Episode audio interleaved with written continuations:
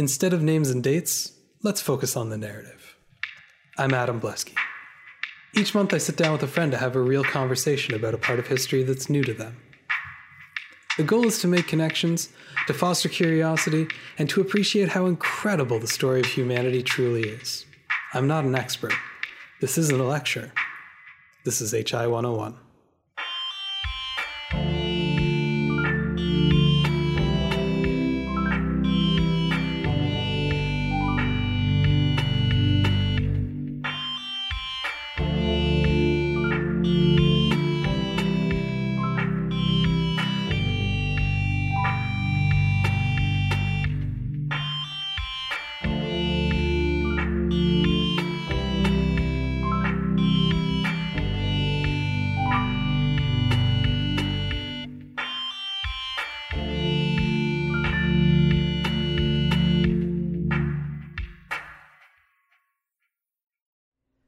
Occupy an odd place in popular culture.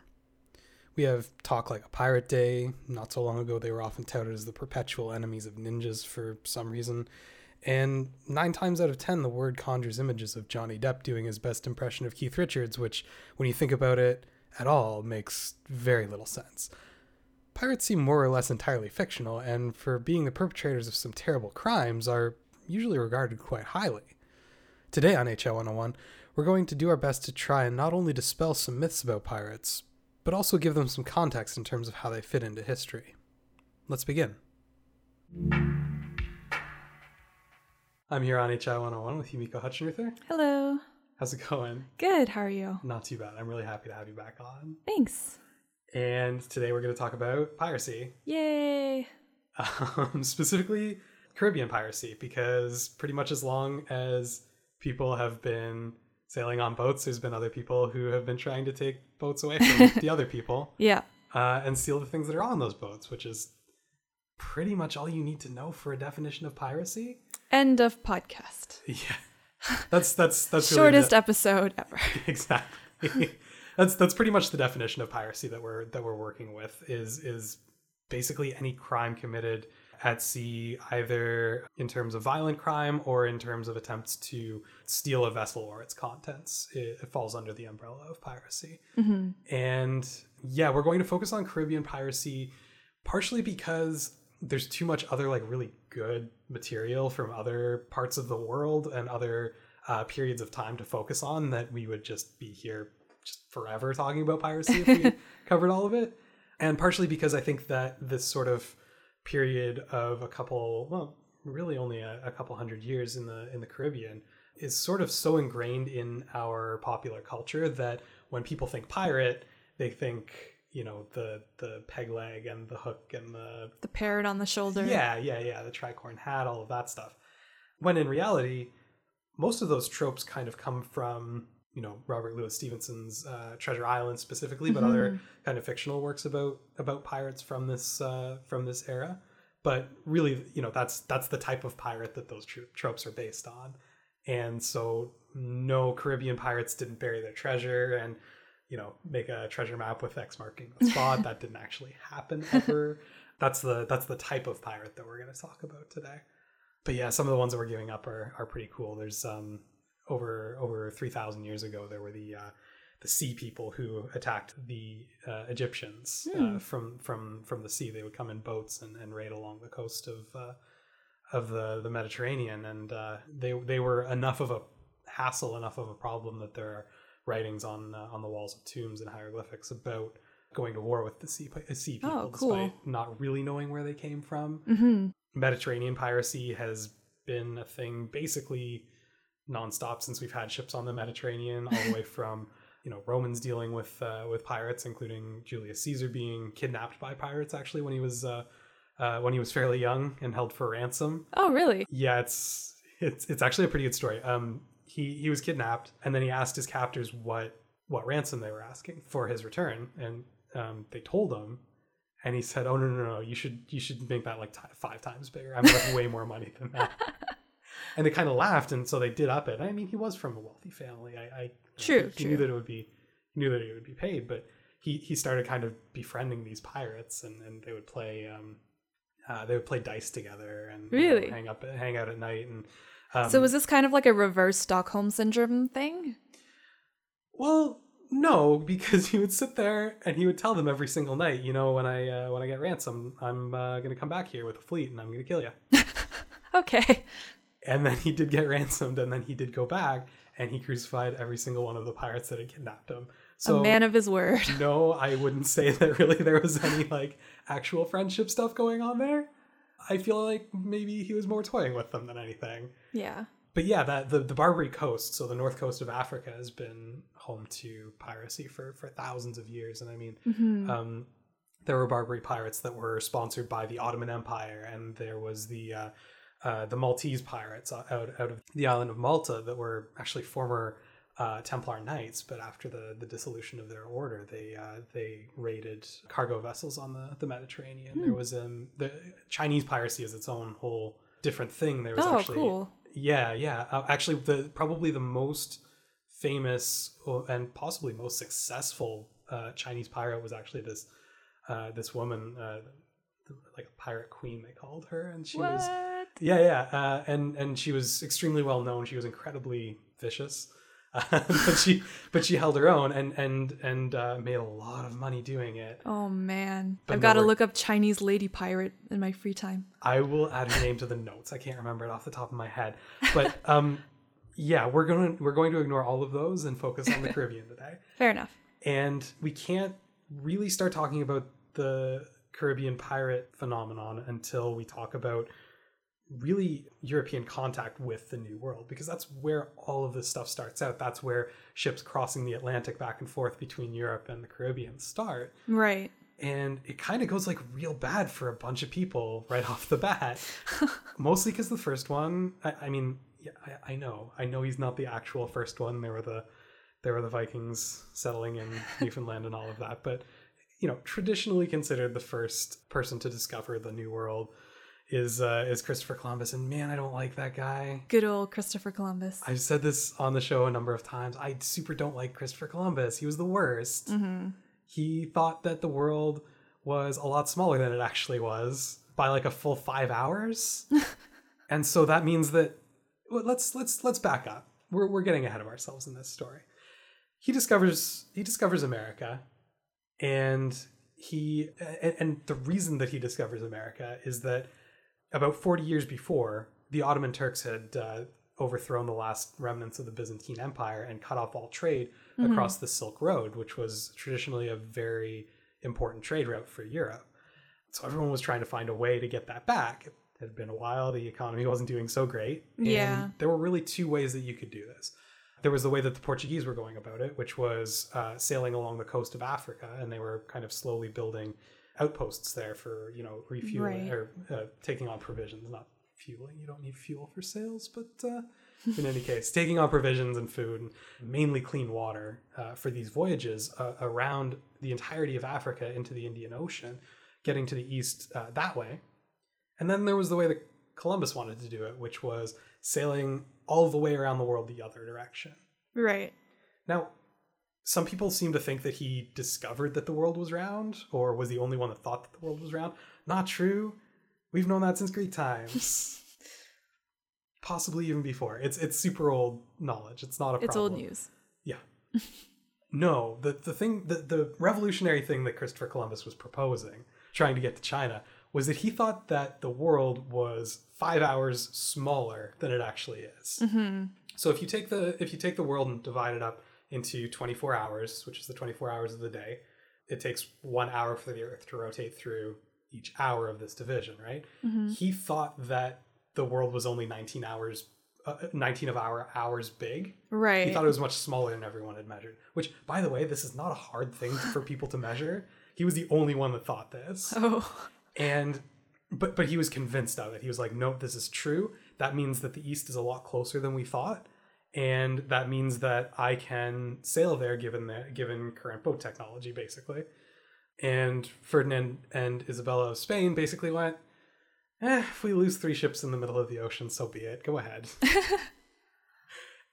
and if he hadn't run into the americas he would have died somewhere in the middle of the pacific because he Yeah. counted wrong Yeah. he was kind of an idiot. so then he discovers the Americas. He thinks this is the the east side of Asia. Thought this mm-hmm. until his dying day. And the first thing that he gets he does when he gets there is he meets some very very friendly natives and he's like, "Wow, these guys are pushovers." He writes down in his journal, "I bet that these people make really good slaves for those mean guys on the mainland that have been coming to battle with them. Maybe I'll try making slaves of them too." And As he takes a bunch of them prisoner and takes them back to Spain with him. Good. Great first impression. like that's really how you want to open up Oh yeah. a relationship that has been closed for 13,000 years For thanks to the. Bering Strait. oh man, I don't like Christopher Columbus at all. I ha- I have to stop harping on him. Um, or we're never going to get anywhere. One year after he gets back in 1493, Portugal and Spain sit down at the negotiation table and they go, okay, well, here's what we're going to do. We're going to draw a line down the middle of the Atlantic, and everything on the east side of that line that isn't Europe is the domain of Portugal. Everything to the west of that line is Spain's. And both sides thought that they got a pretty good deal out of this because the Spanish know that they found a new, like an entire new continent, Mm-hmm. uh, and they figure that's got to be good for something. Probably, I don't know, whatever. and then the Portuguese are like, well, we're already more or less done developing this trade route to the east. It's it's it's doesn't necessarily have the same potential for a payoff that the Right. New World does, but it's a sure thing, and we're making money now. I'm happy with this, so everyone's happy. The line, by the way, actually goes through South America, like just a little bit. So the the the eastern side of, of South America is actually in quote unquote Portuguese territory, Right. um, which is actually why uh, Brazil speaks Portuguese. Portuguese yeah. and the rest of Latin America speaks Spanish. Oh, it's a it's an outgrowth of this. Yeah, so those two took this very seriously. So seriously, in fact, they went to the Pope and had a papal bull uh, issued confirming this treaty is true. Yeah, they were they were pretty into this whole thing. Doesn't get more official than that. Not in not not in 1493. It does not. And so it was looking like they had things pretty well locked down, uh, except that this little thing called the the Reformation happened in 1519. Ooh. Like, like not even 30 years later. And all of a sudden, there were a whole bunch of countries that no longer cared what the Pope said Yeah. at all. Because in this ensuing time, you know, in the last 20, 30 years, the Spanish had landed on the mainland. They had encountered a number of indigenous civilizations, and in doing so, basically wiped out the entire population of North and South America Yeah. uh, just through exposure to smallpox and measles and other diseases that uh, Native Americans had never been exposed to. Some people put the number of, of killed at as high as 90% of the population. oh wow. So one in 10 people survived contact. And the thing is that it wasn't even just direct contact because the, the, the diseases that were killing them, uh, especially smallpox, hmm is incredibly infectious. Yeah. And what's more, I mean, I I, I did uh, I did a whole episode on smallpox, but what's special about smallpox is that it really hits a sweet spot about how much you can spread it before you yourself die of it. Yeah. It that's spreads- a good point. Yeah, it spreads very quickly. Well, with with uh, epidemics, if you die from it too fast, it burns out right away. Yeah. If you die from it too slow, um, people might realize what's going on and keep people contained. Yeah. So you want people to unknowingly spread them around, or Yeah. the disease wants to be unknowingly spread around while you're still healthy to as many people as possible. And I say that like diseases have agency, which of course they don't, but it, it's really sobering to think about how many people died before Europeans even had a sense of just how well developed and how populated the Americas were before they got there. It's hard to wrap your head around It really is. that number. Like. Yeah. Yeah. But what they're left with is this impression that the Americas were essentially empty. Yeah. which they weren't until they got there and emptied them out, Yeah. which is uh, horrifying. That's terrible. But anyways, they had landed on the mainland uh, and they had discovered major deposits of silver in Mexico and Bolivia, Okay. And promptly set about mining it and shipping that all back to Spain Yeah. because Spain has traditionally been a very wealthy country. It's also just like never stopped fighting, pretty much ever. It spent several hundred years trying to push the the Moors back out of out of Spain. These were North African Muslims who had uh, who had crossed the, the strait into into Spain, and they they had what was known as the Reconquista, the reconquest of Spain, trying to push them all out of the the country, and that's sort of where some of the sense of like religious fervor comes in when you think about medieval Spain. Oh, okay. Um, the whole Spanish Inquisition comes out of that, trying to hunt down the last of the Moors. I and see. Once they're done, you know, kind of flushing out Moors, then they turn their their attention to uh, to Jews in the area, and it kind of just gets out of hand from there. hmm But all of this con- uh, uh, all of this conflict uh, is really expensive. War is not cheap. You need to pay for it somehow. And good mm. news, they just found a basically silver, unlimited yeah. supply of silver. so they were shipping as much of it across as possible. Thing is, if you have loose morals and a, a ship with a couple of guns, that's some prime picking. Yeah, I would say so. You want one of those ships because it's loaded with silver. That's that's gonna work. That'll do ya. So yeah, absolutely. Raiders were going after these ships constantly as soon as they first started coming across, and this sort of results in this this cycle of of innovation and progress in terms of the the quality of the ships that were actually going back and forth across the Atlantic because Mhm. most of the shipbuilding in Europe up until this time has been very Mediterranean centric. I mean, the Mediterranean, we think of it as kind of like one little sea, kind of in the the context of the the larger world. Um, Right. there's a reason it's called Mediterranean, right? Latin. It's it's Medi. The middle of the earth, the yeah. middle of the earth. A European person would look at a map of the Mediterranean. They would see a sea in the middle, and then a bunch of stuff stuck on the outside, right? Like it's it's the it's the centerpiece of it. It's the it's the focus of it. And that's because a lot of the the trade that was happening was happening across the Mediterranean. Even stuff that was coming from the Silk Road before that was cut off spent part of the time of its journey from the Levant, either from from Turkey or from uh, the Holy Land, on a boat from there to uh, Italy, hmm and those those were the ships that Europeans were used to building. Thing is, the Mediterranean is a very calm sea, so you can get away with relatively small boats with flat-bottomed designs, which helps you get through kind of more shallow waters, but Mhm. isn't as stable necessarily. They they tried taking those out on the Atlantic, which has like the North Atlantic is an incredibly choppy uh, ocean, Right. and the waves were too big; it would, it would topple ships over. They had to learn how to build you know pointed bottom ships, like the the, the traditional like sailing ship hmm uh, hull shape that you think of. That's far more stable in in higher waves. So would you say then that there's like a correlation between the sophistication and technology behind shipbuilding and the advent of piracy?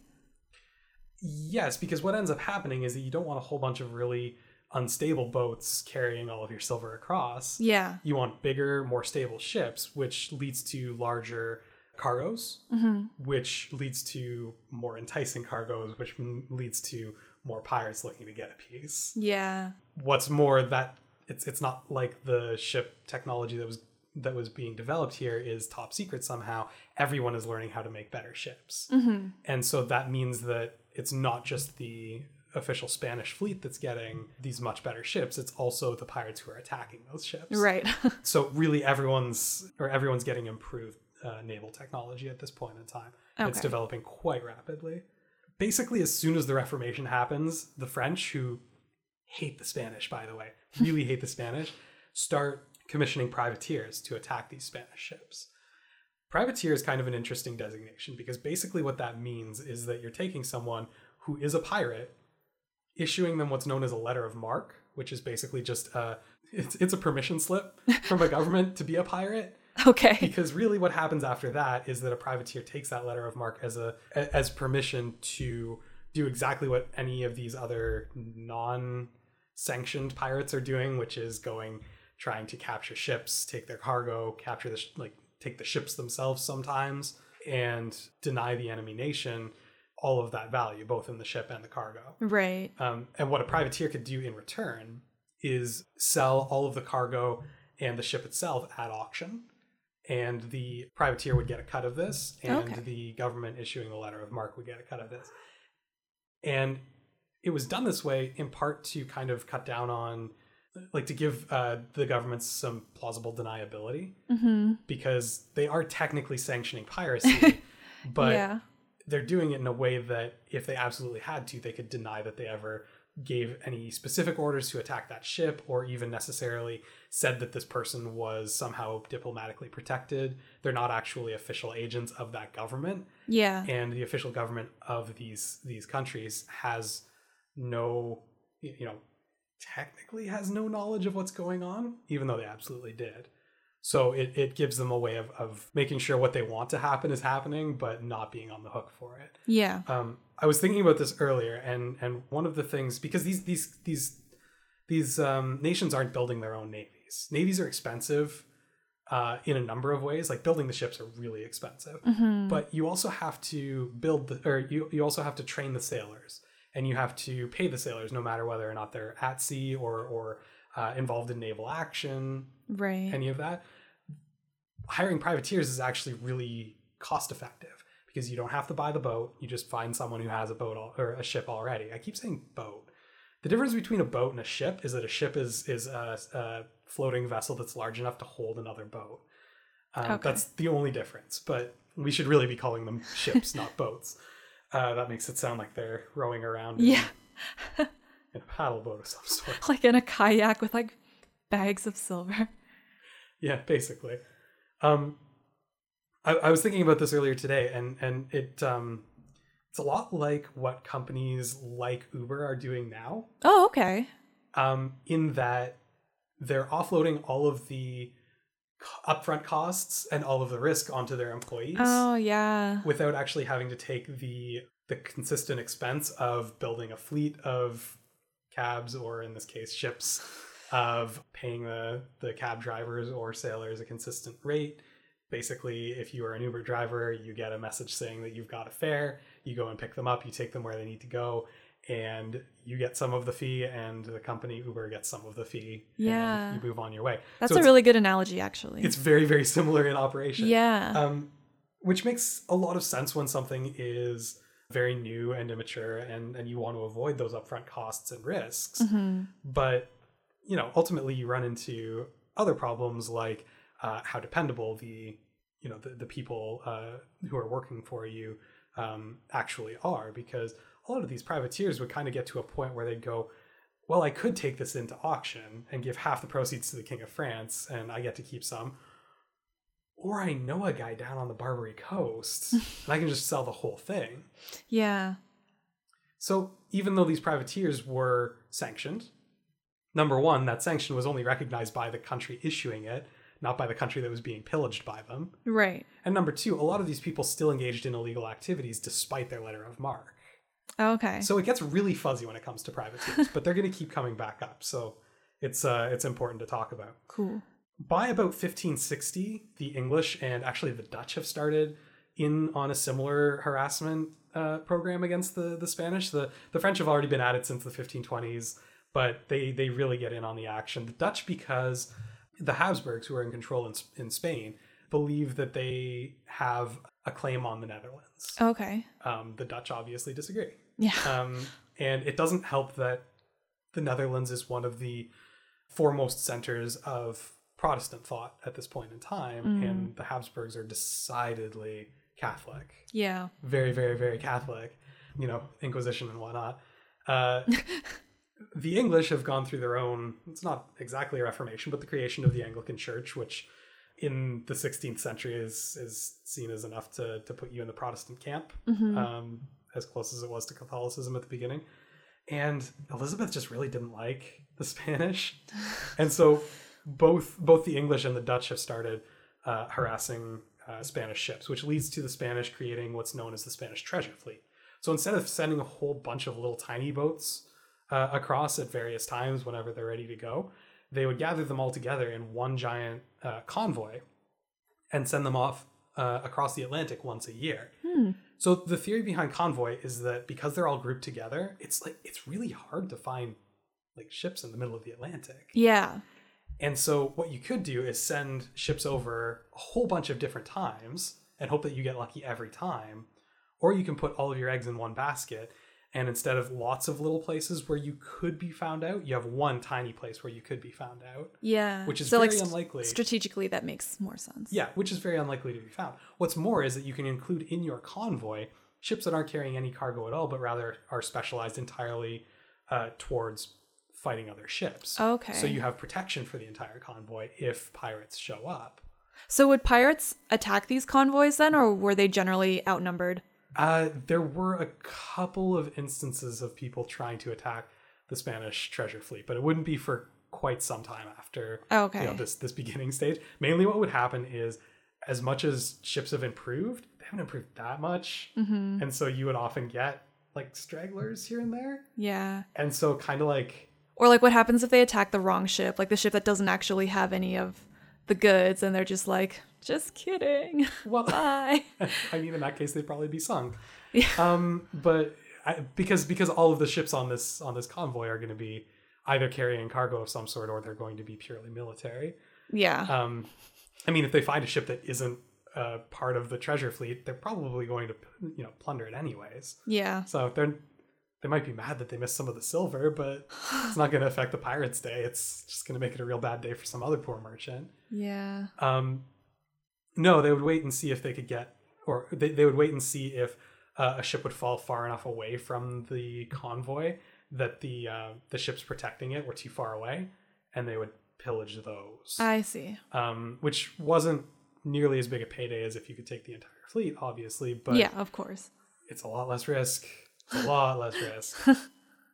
And I mean, by this time, you start getting other things that are making them money. It's not just the raw silver. They've started colonizing various islands in the Caribbean, the Spanish, that is. hmm Um, and I mean, the French have also started looking at some, you know, starting some some colonies up in uh, North America. This is where New France is going to be Right. starting, right? There's a verbal agreement between Fra- France and Spain that there's a divide at the Tropic of Cancer. That basically anything above that or north of that is is French territory, and Spanish will stay away. hmm But that gives Spain all of Mexico, all of the Caribbean, all of South America. So they're pretty happy with this in general. Yeah. But their territory is still shrinking. yeah. The main exports besides silver at this point in time is that all of these colonies have started growing mainly two things tobacco, which is a New World crop, but they love it in Europe and it's Mhm. very, very expensive there, so they can make a lot of money. Tobacco grows relatively easily, but it's such a novelty that Yeah. you know they can sell for a lot. Uh, and then sugar. Sugar cane is a weird thing. Like sugar you don't necessarily think of as being like the most prized commodity. And Mhm. yet at this point in time refined sugar number one takes a lot of work. Number two doesn't grow in europe at all. Oh, okay so it's a luxury good. It takes like a tropical uh, climate to right. Yeah. needs to be really really warm and number three processing sugar from sugarcane hmm is really difficult and really dangerous work. There's a lot of chopping things up and and and grinding things up and boiling things off and there are a lot of places in this process that you can be You can lose a finger. Or... horribly injured or uh, sugar burns were a thing because you would get like molten liquid sugar hmm and if you got it on you it's so sticky Ooh. that it just you, you can't get it off easily yeah. right? like you get splashed with boiling water and you can wipe it off you get yeah. splashed with with liquid sugar and it pretty much just like burns in place where where you get hit Ugh. and you know someone someone gets an arm into the vat that whole arm is going to be just horribly Like scalded. burned. Yeah. so it's incredibly dangerous work and the spaniards don't want to do it so what they would normally do in this situation is en- enslave the local populace but unfortunately they have no local populace left Yeah. and this is where the atlantic slave trade begins Ah. because the thinking here is that people from a similar climate to where they're growing the sugar would be best suited for working in that climate. And what's more, the Portuguese have already opened the door to the Atlantic slave trade by establishing all of those trading posts along Africa. They have some relationships with the local people there who are willing to sla- uh, sell them slaves. hmm So now you've got slaves crossing the Atlantic, which are also open to piracy. Yeah. Uh, you have sugar going across. You have tobacco going across. Uh, tropical fruits are a really big thing, quite quite expensive uh, in Europe. And then you have the the the treasure fleet going across uh, once a year. There's tons of stuff for people to take in the in the Caribbean. Yeah, that's a lot of traffic. It's a very, very wealthy place. The thing to remember, though, about colonies is that colonies are never set up with the intention of one day letting them spread their wings and become independent Yeah. nations. That's not why you set up a colony. You set up a colony to exploit it as much as possible for your own economic gain. Yeah. And that's exactly what they were doing here, was trying to make as much money off of it as possible. So you had colonies at a lot of places that we would know today, Panama City, uh, San Juan, Havana, like a lot of the, the capital cities of, uh, of the Caribbean and, uh, and Central America were being set up as these plantation cities to grow these cash crops. Yeah. and they were growing quickly, but it was growing on the backs of these uh, these plantation systems. Britain finally broke into the Caribbean in 1625 with a colony at uh, Barbados. There was also uh, French presence that entered that area uh, in the 1620s when French Protestants that had been expelled from the uh, from the country colonized the island of Tortuga, which is Oh, well known yeah. as a as a as a pirate stronghold. Yeah. And, and and Tortuga is right off the coast of Hispaniola, which is the the island that uh, Haiti and the Dominican Republic are part of. Okay. And Hispaniola was entirely Spanish. In fact, it was one of the islands that Columbus visited on his very first voyage. But these these Huguenots, the the French Protestants on the island of Tortuga, were kind of the foothold that would eventually gain uh, France the, the the colony of of Haiti and eventually uh, the independent nation of Haiti. Right. But that's where that French presence in that area comes from okay. various islands throughout the, the Caribbean slowly become colonized over the, the early 1600s. And again, every single one of them is doing nothing but shipping pure crash, cash crops back to Europe. And it is very fat pickings for anyone who's willing to take on a little bit of risk and try and take one of these ships for their own. So yeah. along with this wealth, piracy swells because honestly, there's not a lot of a lot in the way of enforceable um, authority in that area. Yeah, that's true. Who's going to catch you? what are they going to do about it? Yeah. The Atlantic is a very big place, and the Spanish very quickly learn that while the, that papal bull from the late 15th century uh, may look real good on paper, actually putting it into practice is a lot harder than it seems Yeah. and they realize that their control is very quickly slipping away. We should bounce back to Europe because a lot of the stuff that's going on in Europe is going to inform what's going to come next in the Caribbean. Okay. 16th century, it was real rough for Europe. I mean, a lot of centuries are real rough for Europe, let's be real. But the whole Reformation thing really turned thing, things on its head. Yeah. There were a lot of wars that were fought in the name of religion that were kind of conceits to cover up other conflicts that had been going on for a really long time, and the players involved just needed a reason. I see. Yeah. Uh, but other times, these wars were actually about the religions that were involved, and all that was really required of me to declare war on you was that we were of a different faith, and that was pretty much enough in mm-hmm. this century. It was it was kind of crazy. yeah. There's a couple that I want to sort of focus on though. The first one is the Anglo-Spanish War. It goes from 1585 to 1604, and this is under Queen Elizabeth I. It's kind of the height of of that sh- sort of Shakespearean England. Right. And this war is religious in nature because you know you do have the Anglican Church in, in England, obviously, and the, the the Catholic Church in, in Spain. But it's also about colonial rights because I mean, in, in 1585, Britain still hasn't broken into the Caribbean as much as they'd like to. Remember, they Right. won't do that till 1625 with Barbados.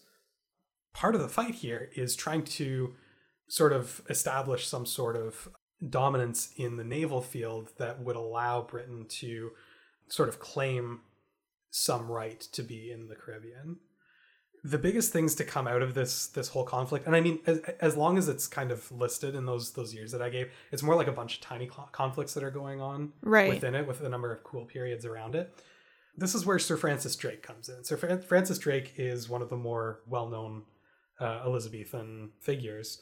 He was not necessarily like well off. He wasn't noble born or anything like that, but he was elevated through his um, his accomplishments at sea. He was actually the first captain to circumnavigate the globe and like return with his own uh, Right. expedition because Magellan's Magellan's fleet had already done it, but Magellan had Yeah. actually died in the Philippines. He didn't uh, come back with the fleet. So, was being a captain then sort of like a high social status position or Um, the best answer there is it depends. I mean, a, a, being a captain, because there wasn't quite a Royal Navy yet, the way that we think of it now, a lot of ships captains are private individuals. So they own their own ship and they'll they'll use it for mercantile reasons, right? Okay. And so yeah, you had to be a little bit better off to afford to buy that To buy a ship, ship, in, the, yeah. in, in the first place. But there were plenty of people who worked their way up. I mean, if, if you were going into a life at sea, you were starting at 12, 10 as uh, you know, as a as a basically bottom of the heap sailor Yeah. on a on a ship. You're taken on as an apprentice and you would work your way up from there. Mhm. Um, Drake was able to prove himself to be a fantastic sailor by circumnavigating the globe. That won him fame and, and, and renown. But what really kind of ingratiated him to Queen Elizabeth was that she made him a privateer in this Anglo Spanish War. Because while there were a number of periods where she didn't have active fighting going on between Spain and England, she wanted to keep the pressure on. Yeah. And the best way to do that is to take somebody, give them that, le- that letter of marque, that that approval to be a a, Ah, yeah. a a privateer, and say, you know, go mess with them as much as possible, basically. um, but what's really interesting about Drake, and and what really kind of shows the Caribbean coming into its own, is that rather than just spending all of his time off the coast of Spain, he sailed to the Caribbean, and he began attacking these colonies that are in the Caribbean, crippling their ability to output not just their not just taking away their their cargo or anything like that but really cutting off that flow of money right at the source. Okay. and you know that really opened up the the spanish eyes to um, how important those colonies were. And they actually after this war would start kind of fortifying a lot of these colonies at the at the ports because they realized they just couldn't afford not to. They were too valuable to them. They were making them too much money this is also the war where the spanish armada comes into play. I think that's one of those things that people have kind of heard of but not Yeah. necessarily uh, know a whole lot about. Basically the spanish decided that they needed to end things. They sent out all the ships that they had because spain actually had like a like a national navy. And Okay. while britain had one or england at this point sorry while england had one it was very very small. I mean really that the process of building the royal navy had begun with elizabeth's father henry viii uh, and wasn't really all that far along um, they were they were well outmatched. The Thing is, a big storm came up just before they engaged with the English, and it sunk a number of ships. It made them a a number of Spanish ships, I should say. It made the Spanish basically incapable of engaging the English properly, while it actually kind of helped things for the English in terms of being able to get into position to fire on the the Spanish. And the Spanish fleet actually had to retreat, and in, and rather than being able to go back to Spain, they had to head north up around the British Isles and into the North Sea off of the coast of Scotland, Oh. which is like we talked about how treacherous. the yeah, the Atlantic waters are there. Uh, the North Sea is so much worse than just the general Atlantic. It's really cold, really choppy, and a lot more ships were lost just to again the conditions there Mm-hmm. than any real fighting. The storm that came up was called a Protestant wind by some at the time because it was believed that there was some sort of divine intervention involved. Right. Uh, like God was on so their well. side for this. exactly there were actually like commemorative medals struck with uh there's a there's a bible verse about uh god using his breath and and it's uh, yeah they got real behind that whole divine intervention thing but you know it, it certainly worked out for them and what it really did for the british was kind of hammer home the importance of having a navy because when you're when you're an island nation yeah. you don't necessarily need a huge army No. if you've got a good enough navy and if you can control the seas around your island you're basically impervious and that's It's it's arguably a more practical way to defend yourself. Yeah, absolutely. Absolutely it is. Yeah. And that would end up becoming the foundation of British power through the 18th and 19th centuries. Mm-hmm. Um, is, is this this uh, doctrine of having a very very strong navy? It would work out very well for them.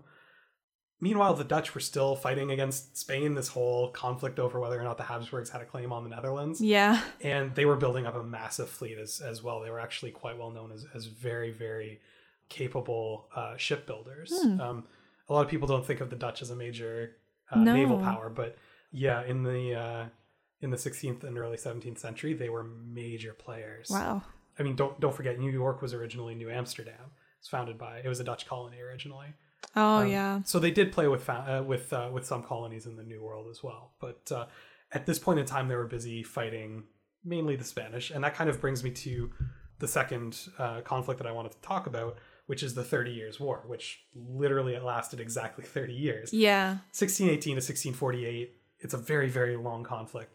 And it's a culmination of religious tensions from the Reformation, but it's also a culmination of a number of like political and and dynas- dynastic tensions that were playing out in Europe at the time. Right. Specifically, this one between the Bourbons in France and the uh, the the Habsburgs in Spain that we were talking about earlier.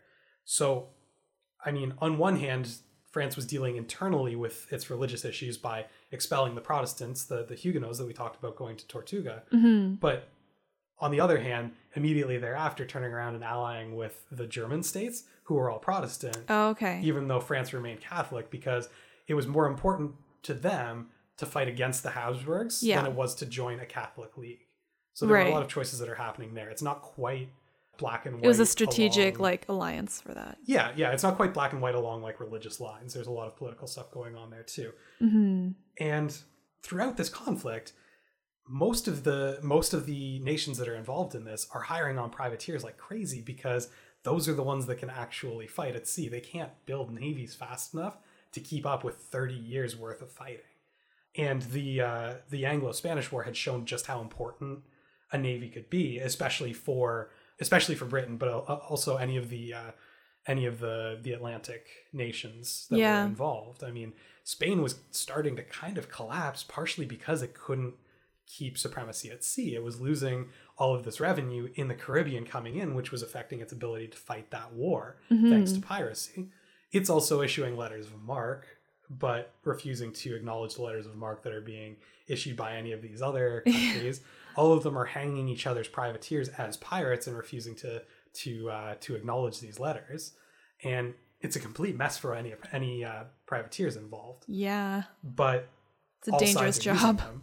Now, the culmination of the Thirty Years' War is the uh, the Peace of Westphalia, which I've I've alluded to a number of times on this show, which basically is the the the framework of our modern diplomatic system. It's the first time that you sort of recognize sovereign autonomy and really Mhm. basic concepts like that. hmm But in terms of our topic, what it really affects for us is that you have 30 years worth of young men who have been training to be sailors, most of them privateers. hmm And after 30 years, you've got a number of fairly high ranking people here who have never known anything but the 30 Years' War. Oh yeah. Like, it's a very long conflict. Yeah.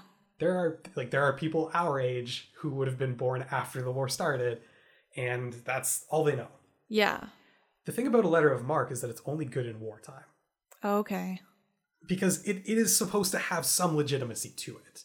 It's supposed to be part of a conflict. It's supposed to be a way of a nation conscripting civilians into the fight without necessarily bringing them into a framework of an official navy Right. because they don't have those frameworks in place yet. That means that all of a sudden there are all these people with a lot of sailing experience and a lot of fighting experience who no longer have a way of making a living. Except that in the Caribbean, there is a, uh, a concept known as no peace beyond the line, which is that any of the colonies that are to the west of this line, where Spain holds everything, and to the south of the, the tropic, where supposedly France is, is fine above it, or to the north of it, anything south of that tropic and west of that line is Spanish held territory, and anything that happens there, while technically under the authority of Spain, Spain Spain is proving completely unable to actually enforce any of that. And because of that, most of the colonies that are there and most of the sailors that are there don't recognize any of the treaties that take place in Europe. Okay. They see those treaties as ending at the line Ah. meaning that they are always at war beyond the line, meaning that letters of marque are always good beyond the line, meaning that they can Oh. continue to work in the in the Caribbean. And finally, meaning that all of these very seasoned privateers have basically only one place to go in order to work with what they know. And so they're all going to head to the Caribbean. I see. So we will leave them right there for the moment. We'll take a quick break, and when we come back, uh, we'll follow up on on where they've gotten to. All right.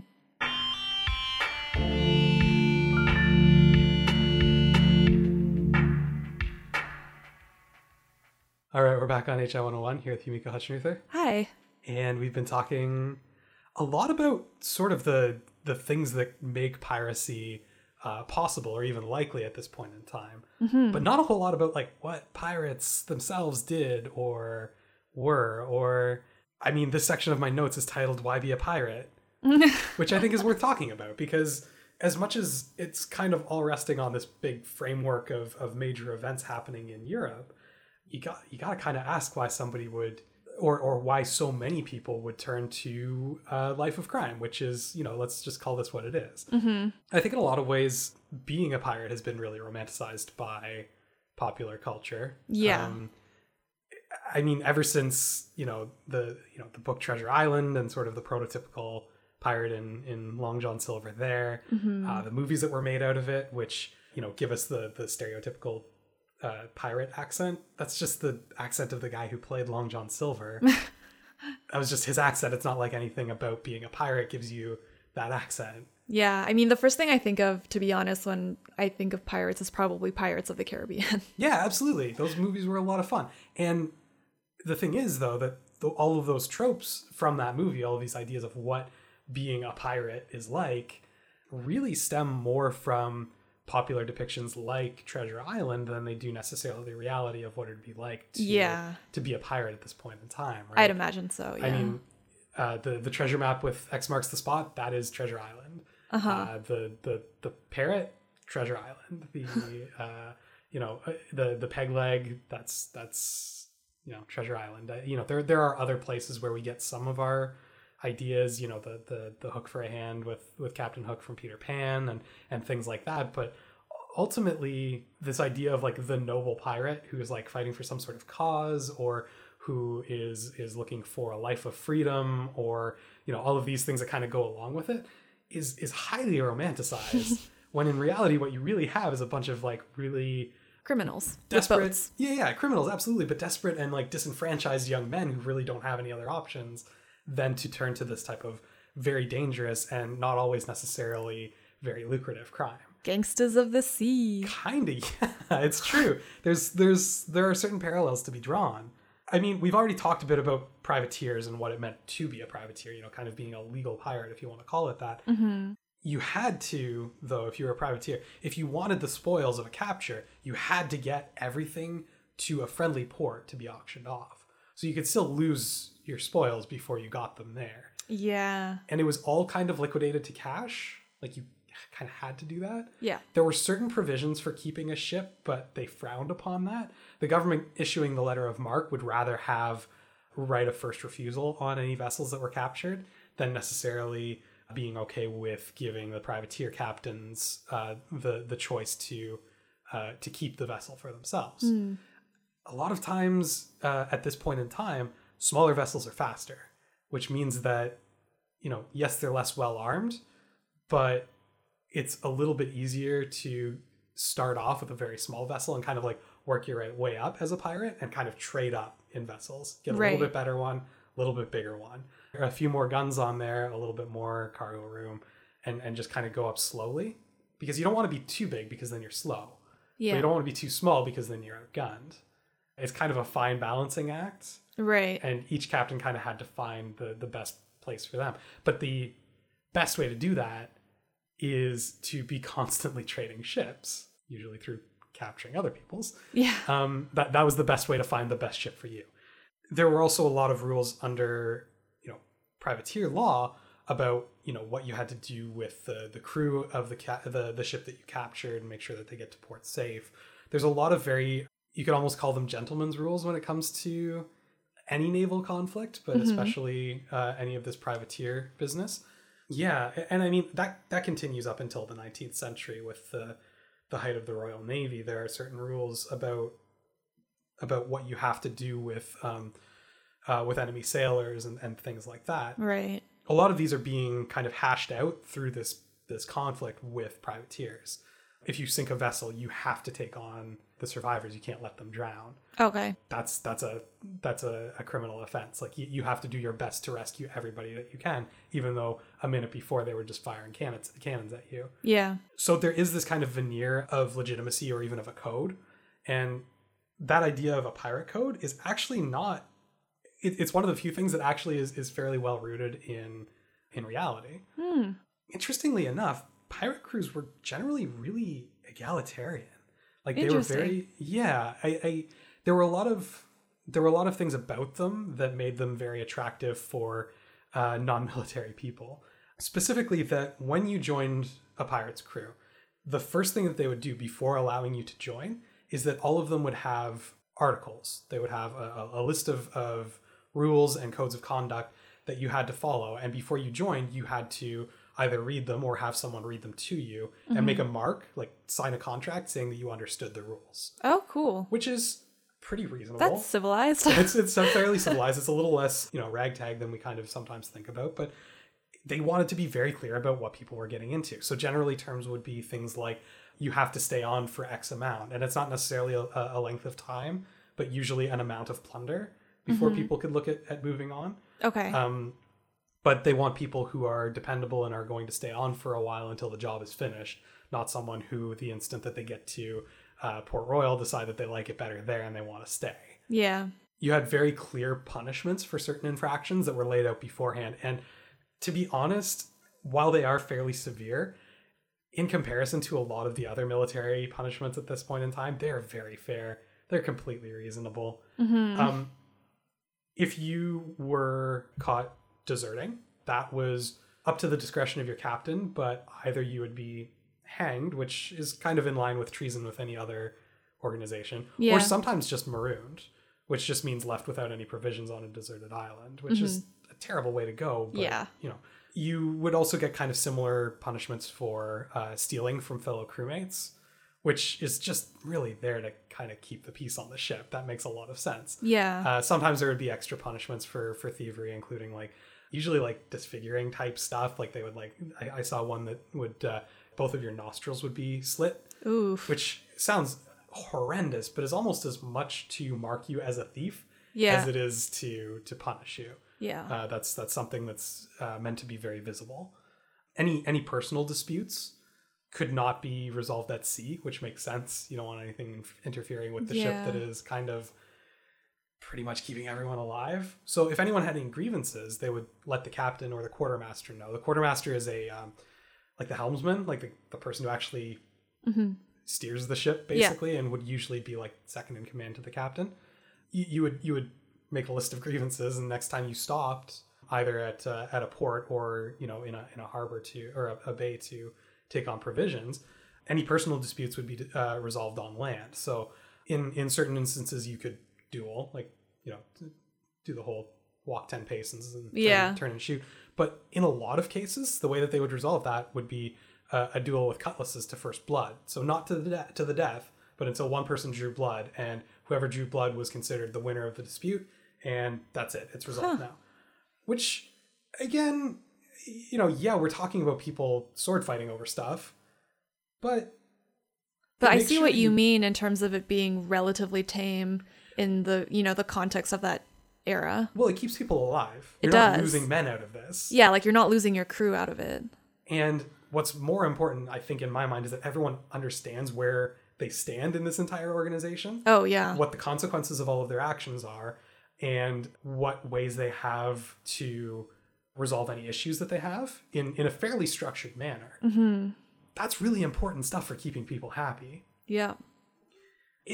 Gets even more reasonable, though, as you go, because some of these ships' crews were probably the most democratic organizations that fall under the European cultural sphere at this point in time, because a lot of them uh, operated as limited democracies, meaning that the entire crew had a say in certain matters. That's kind of delightful. Some of them even going as far as crews being able to vote no confidence against their captain and re-elect a different captain. Wow. Yeah. I mean, that's not every crew, obviously. No, And- yeah. and, you know, this isn't necessarily a, a regular thing, but it is a thing that happened often enough that it was uh, notably a, a pattern among pirates and not just a, you know, a one-off uh, oddity. I'm impressed with pirate values. That's see, that's the, the like I trap, think, that realize it's people kind of a weird thing to say, but Yeah, no, no, no. I understand completely. There are a lot of very admirable things about what's going on here. I mean, prizes when they're paid out, generally the difference in prize that the captain would get versus the average sailor was a lot like the gap was a lot smaller than what you would see even in most professional navies. And even among pirates, it would often be smaller than privateers who where, where you had a, a the owner of a ship trying to uh, make money off of whatever was left after a government took its cut. right. So true pirates tended to pay. I mean, I saw there there were certain examples where captains were only taking one or one and a half or two times more than even the the bottom rung sailors hmm. out of a out of a prize taken from a ship, where privateer captains could be taking ten times more yeah. in a lot of cases. I, I, I mean, you- you're talking about the the person owning the ship, the person running the ship, your leader, barely taking any more of the treasure than what he's giving to everyone else. So Yeah. there were certain positions that got you know more than the average sailor. So the the the quartermaster, the Yeah. doctor, the captain, uh, depending on how it was organized. Some of the officers. Did you say the doctor? Yeah, So they would have doctors on their ship? sometimes. If if they could, they would. I mean, a, a doctor is invaluable. I mean, that's a good, sea. yeah, of course. Yeah. Um, and they were quite highly prized. In fact, one of the most highly prized plunders that you could possibly find is medicine, mm-hmm. because that's that's another myth about pirates is that all that they're ever finding is giant, you know, treasure chests full of gold pieces, yeah. and that they're going around burying all of these pieces of eight all over the place. That's not really true. Mainly, what they were plundering were things to just kind of keep them going.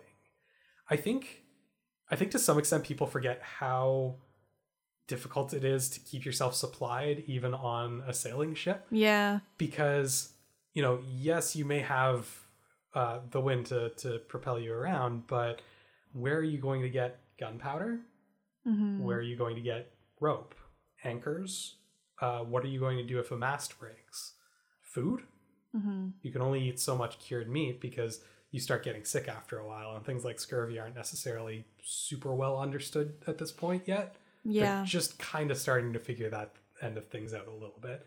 And uh, scurvy is a very serious disease. Fresh water, you can't drink salt water; it's super bad for Yeah, you. yeah. So you have to carry casks of fresh water around with you. That's the kind of stuff that they were stealing.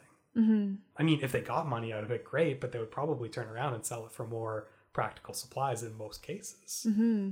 So, a little bit more in terms of like how impressive they kind of seem. Uh, they tried to kill as few people as possible when taking ships. And here's why. If you are a merchant vessel and you're sailing along and you see a pirate coming towards you, you have one of two impressions here. Either you have the impression that all pirates will slaughter every single last one of you, Mm-hmm. and in which case you're probably going to go down fighting for your own life because Yeah. maybe you can drive them off or you can have an impression that really pirates are just showing up they just want the stuff on your ship they're going to drop you off safe at some port just let them take the stuff and you'll be okay Yeah. and if they can give people that impression of pirates in general Yeah. then they have a lot less people fighting back against them and they are losing a lot less of their own men and it's a lot easier to take other ships so it's actually really to their benefit not to hurt anyone if Yeah. they can help it That makes a lot of sense. so they would try to use as little violence as possible they would still straight up kill you absolutely no hesitation but you know they're trying to foster that reputation Yeah.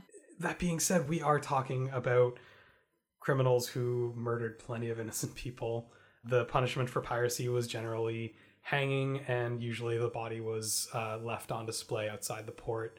They would hang the body in uh, in an iron gibbet, which is like a cage. It's like a giant bird cage. Mm-hmm. Um, well, they, they had them in, in Pirates of the Car- Caribbean. Yeah. They would leave them there until the flesh rotted off the bones, so it would just be skeletons Mm-hmm. uh, as a warning to other pirates. So yeah, there's there's a couple of things that are actually fairly accurate in terms of like our our impressions of pirates, especially Yeah. the, the the hangings, the uh, the idea of the the crew being a little bit more uh, egalitarian. That's that's absolutely true. But in in in general, yeah, it's a it's an interesting type of criminal behavior, especially when a lot of it was nationally based, right? Mm-hmm. If you were an English pirate, you were probably looking for Spanish ships. Uh, if you were a French pirate, you were probably also looking for Spanish ships.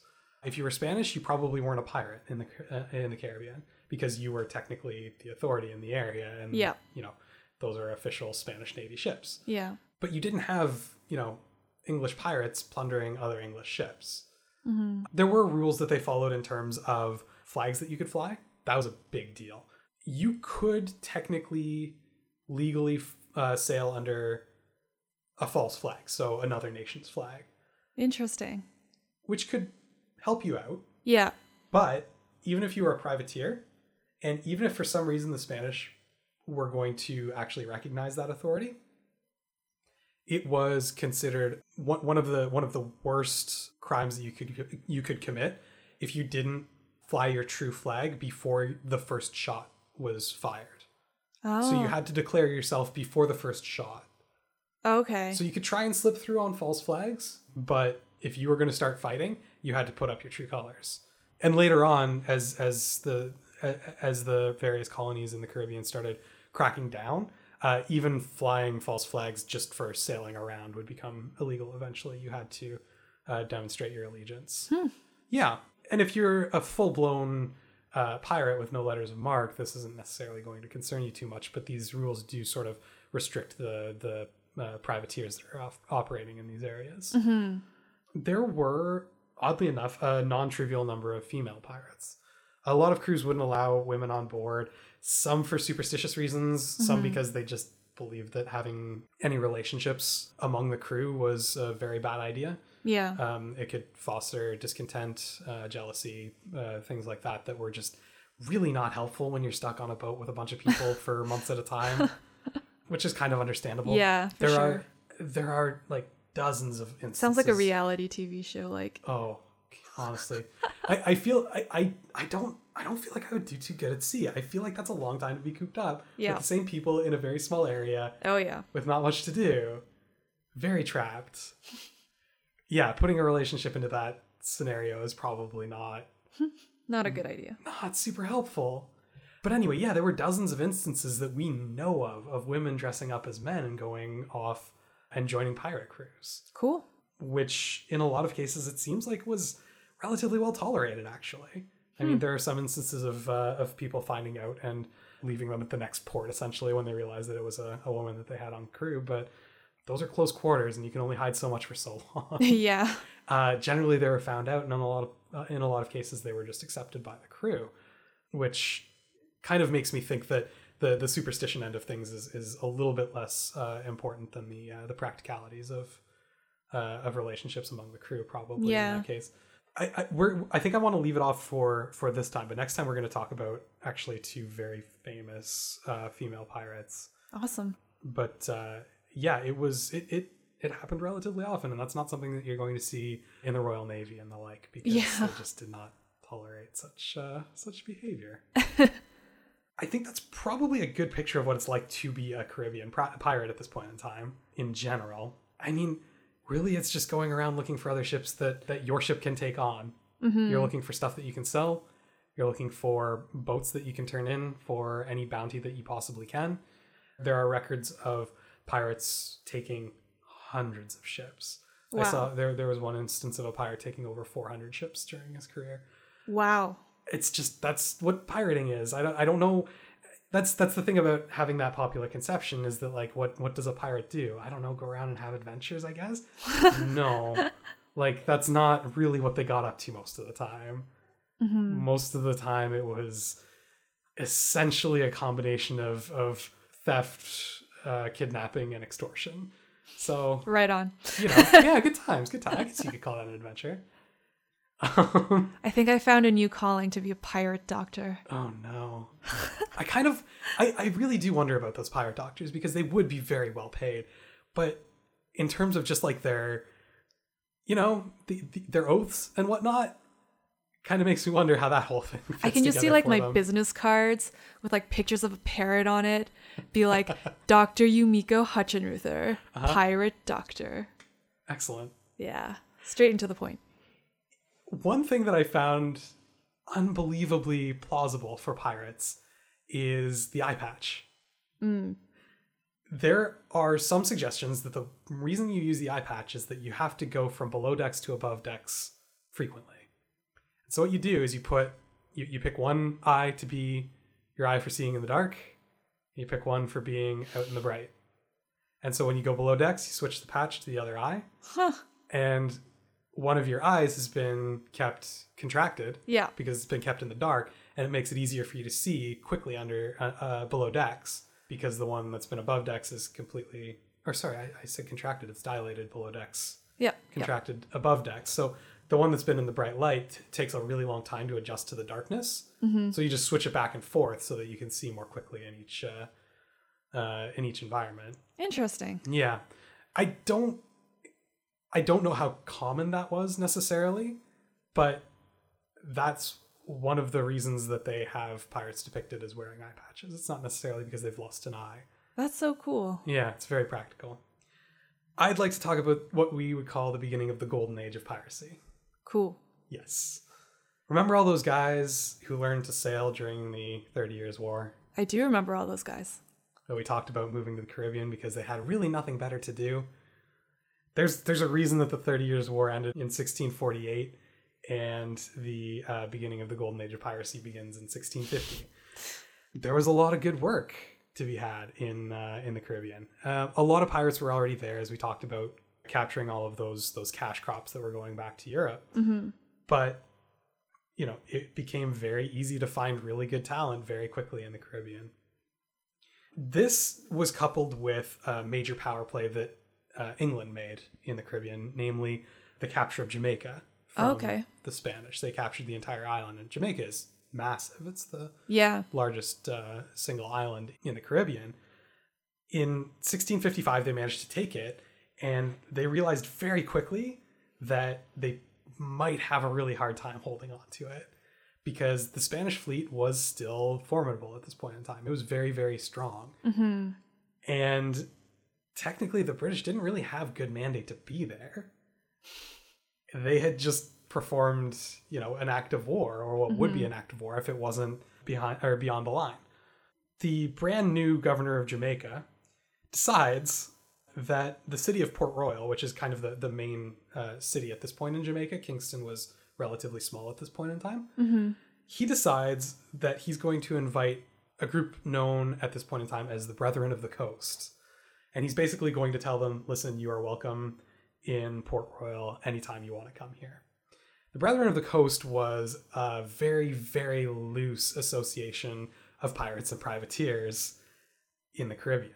Basically, he said, I will buy any of the crops from you or any of the um, the, the shipments from you uh, that you want to sell to me. No questions asked. Don't even care where they came from. If you are a sailor and you want a letter of marque, I will give you one. In return, just I need you to help me hold Jamaica. I need you to help me hold Port Royal. All right. And they said, sure. Yeah, that sounds pretty good. Yep. Because you have French sailors, the, the Huguenots that are coming from Tortuga, are coming to Jamaica and getting English letters of marque. uh, the English and the French are actually relatively uh, friendly at this point in, in history, which is a bit of an oddity for them. But under the Stuart crown, they're they're kind of buddy buddy, which is fine. Aw. Yeah, it doesn't last long. Don't worry. Likewise, you have English uh, sailors going to Tor- Tortuga now, and you have uh, the, the the French governor there issuing French letters of marque. So you have privateers that are sailing under both letters of marque if they want them Yeah. against the Spanish, because both of them hate the Spanish so much Yeah. that they're willing to essentially deputize people from the other country just in order to help out with this effort. Yeah. Now, this play by the governor of Jamaica was, I guess, risky would be a reasonable word for it, because he issued this invitation by 16 or in 1657. By 1660, Port Royal was being called the Sodom of the New World because all of the pirates were going there. They were selling all of their stuff and immediately spending that money in that port on whatever they liked. And the governor had already told them that they basically had free license to do whatever they wanted. Yeah. And it turns out what they wanted to do was uh, gamble and drink and visit brothels. All right. So Port Royal uh, went to the dogs real fast, real, real fast, and there was nothing he could do about it. So yeah, it gave it gave Jamaica to the British. Absolutely, there's no doubt about that. They wouldn't have been able to hold Jamaica if he hadn't done that. But it essentially destroyed any uh, legitimacy that city ever held. Yeah. Sodom gets all the lip service in terms of sinfulness. I don't think there's a Gomorrah of the New World. Always just gets a free pass. I don't get it. Doesn't seem fair. Anyways, Tortuga kind of has a similar reputation at this point in time, but that's really just because of the sort of outcast nature of the Huguenots. Um, the the French basically disowned them during the expulsion in the 1620s, and because of that, Tortuga had always been not necessarily completely within the framework of the French colonial system and had been quite friendly to pirates, which means that it wasn't just French that were there, but also there were some uh, native sailors. There were some uh, sailors of African descent. So there were there were black pirates there, and in general, it seems that within pirate culture, again, doing my part to romanticize pirate life, uh, they were fairly colorblind. It had a lot more to do with your skill at sea than it did uh, anything to do with uh, with the color of your skin. That's awesome. Um, so yeah, absolutely. There were there were black pirates. There were uh, Native American pirates. I Very love few it. of those, but um, more to do with population issues than anything. Yeah. Um, and yeah, they they had very little time for traditional government, but within their own set of rules, they were extremely consistent, uh, at least for the most part. Which is kind of an interesting society. It's absolutely a, a very good example of counterculture Yeah. where as distasteful as they seemed to all of the people around them that they were living among uh, within their own culture it had very clearly defined rules it had very clearly defined mores Yeah. um, and they managed to build a very functional and successful society within that co- that counterculture it's just that it didn't really gain a lot of wider acceptance um, because of a hang up that these other cultures had with them specifically the pirating you know, Yeah. the, the whole thing that gives them their name. so you have these few decades of just absolutely free for all piracy in the Caribbean, mainly executed against the Spanish, hmm until the Spanish are basically so beaten down in the Caribbean that their their shipments just aren't as rich as they used to be. They've just been taken too many times. Pirates keep hitting the actual settlements. Despite the fortifications, these settlements keep being taken over, over and over again, and completely plundered by pirates. They don't have as much to send anymore. They don't have as much production capability as they used to have. Mm-hmm. Spain is no longer as wealthy. It's just not working out. This is the time the the time frame where you start seeing the actual treasure fleet itself being hit and sometimes not making it to Spain. Poor Spain. Yeah, I guess. Maybe. I mean, they did try and claim half the world by That's pretty that the- ambitious. by saying that the Pope said it was okay. and I mean, one of the eh, I'm, I'm being a little bit hard on Spain. One of the the one of the most important things about sovereignty, and this was decided by the Peace of Westphalia, that that peace that ended the Thirty Years' War, is that one of the things you need to be a sovereign nation is the ability to defend your own borders. Yeah. And as much as the diplomacy of, uh, side of the Peace of Westphalia is very, very important, and personally, I prefer to focus on that stuff. It's still a it's still a requirement of a modern nation state that they be able to at least tacitly defend their own borders or control their own borders, usually with some sort of military force to back it up. You have to have some sort of legitimate force in play. Yeah. Spain was not able to exercise its sovereignty in the Caribbean. That was being eroded away by all of these other bids for colonies within the Caribbean. Yeah, they're quite vulnerable there. They overextended. Yeah. Is, is really what happened there. Um, their area of, of influence shrank massively, first with that concession to the French about staying south of the uh, uh, of the tropic, uh, and then further as they allowed other nations to take islands within the Caribbean. Once that happens, you may not have lost the thing that gave you legitimacy in the first place, but you've demonstrated that you're completely unable to support it in any Yeah. way. And that's kind of a death knell for uh, an endeavor as big as trying to hold half the world Yeah. on the strength of your navy. A few things happen within a very short span of time that's going to bring this golden age to not an end, but there's definitely going to be a, a- a major gap in things here. In 1688, something happens in England called the Glorious Revolution, which is where uh, William of Orange comes across from the Netherlands and marries um, Mary Stuart to f- uh, to found a new dynasty in in the English monarchy, ending the Stuart dy- dynasty. Um, I mean, the Stuart dynasty already wasn't doing all that well. That's where the whole like English Revolution comes in. Right. All you know, Oliver Cromwell, all of that stuff. Yeah. Um, so the Stuarts were already on real shaky ground. William of Orange had a pretty good claim to the throne. Mary had an ex- excellent claim to the throne. The two of them took it. Uh, problem is, neither of them were particularly friendly to France, and they weren't afraid to show it. Um, which essentially uh, ended the partnership between Tortuga and Port Royal because Yeah.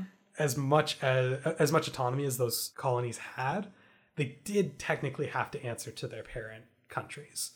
and they started cracking down on who they were willing to give letters of marque to. Namely, the English no longer wanted to give letters of marque to the French. I get it. Uh, Yeah. It had been it had been an alliance of convenience. It had worked really well for its intended purpose, uh, namely cri- crippling the the Spanish. Yeah. But that purpose was sort of over, and the uneasy friendship that had been built on was also over because of the the Glorious Revolution. So that kind of fractured the the community of pirates in the Ca- in, in in the Caribbean region. Not uh, not irreparably so, but you no longer had this like united front against a single enemy, uh, Right. at least in the same way. Then in 1692, so only four years later, there was a massive earthquake in Port Royal, so big that it leveled the city. Like it is, it was, it was enormous. It was devastating. Wow. Kingston started growing because Port Royal was destroyed. Um, there had there there were a number of attempts to kind of rebuild the city over the years, but it's uh, it, it never quite stuck. This was essentially the end of the heyday of Port Royal, and in a lot of ways, England was kind of okay with that. This was the destruction of a place that was being called the Sodom of the New World, and they were a little bit embarrassed about it. and it gave them a really good excuse to stop harboring pirates there Yeah. which again is is kind of useful because the pirates were in a lot of ways allowed free rein of the Caribbean because of that sort of political end, right? Namely attacking the Spanish. This kind of brought all of the colonial leaders in the Caribbean to I'm not going to say exactly equal amounts of influence, but the, the, the Spanish monopoly on influence was so badly broken that uh, colony leaders began respecting European treaties in the Caribbean. So the idea of being beyond the line no longer really held true. Right. And now, when England and France were at peace in Europe, England and France were going to be at peace in the Caribbean. So you have uh, a breakdown of treaties, you have a crackdown on piracy, you have loss of one of the most important uh, uh, havens for piracy in the Caribbean, yeah. and you have like all of this happening all at once. Meanwhile, there's been a massive boom in the Indian Ocean. The Dutch have been developing things over there. They've got a rocking economy going, and in uh, you know after the destruction of Port Royal in 1692, a lot of the uh, pirates who had been so active in the Caribbean uh, left. They went to the Indian Ocean because there was more money to be made there. Which sounds like we're done with the Caribbean, but it's gonna bounce back. um, that being said, I feel like this is a really good place to take a break. All right. And next time when we come back, we're going to look at the uh, the resurgence of the golden age of piracy, as well as look at some of the uh, some of the more well known pirates and some of their specific stories, because that should be a lot of fun. Sounds good.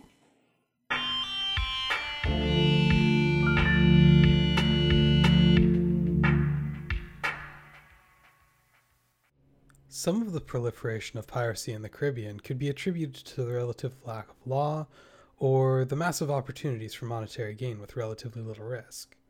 However, it's also important to note both the dearth of sailors created by the peace in Europe, as well as the essentially state sanctioned nature of piracy in the region. Next time on HI 101, we'll look at how the major powers in the Caribbean tried to unring all those very enticing bells, as well as focus in on some of the most famous pirates in history. That episode will be up on July 15th. As the format of this show inevitably leads to factual errors, I encourage you to visit hi101.ca and check out the corrections posted there. That's hi101.ca. If there are any errors I haven't addressed there, please let me know and I'll add them to the notes. And remember, HI101 is a broad introduction. If the subject we've discussed today has caught your attention, I encourage you to look for more information. It only gets better from here. I'm Adam Blesky, and this has been HI101.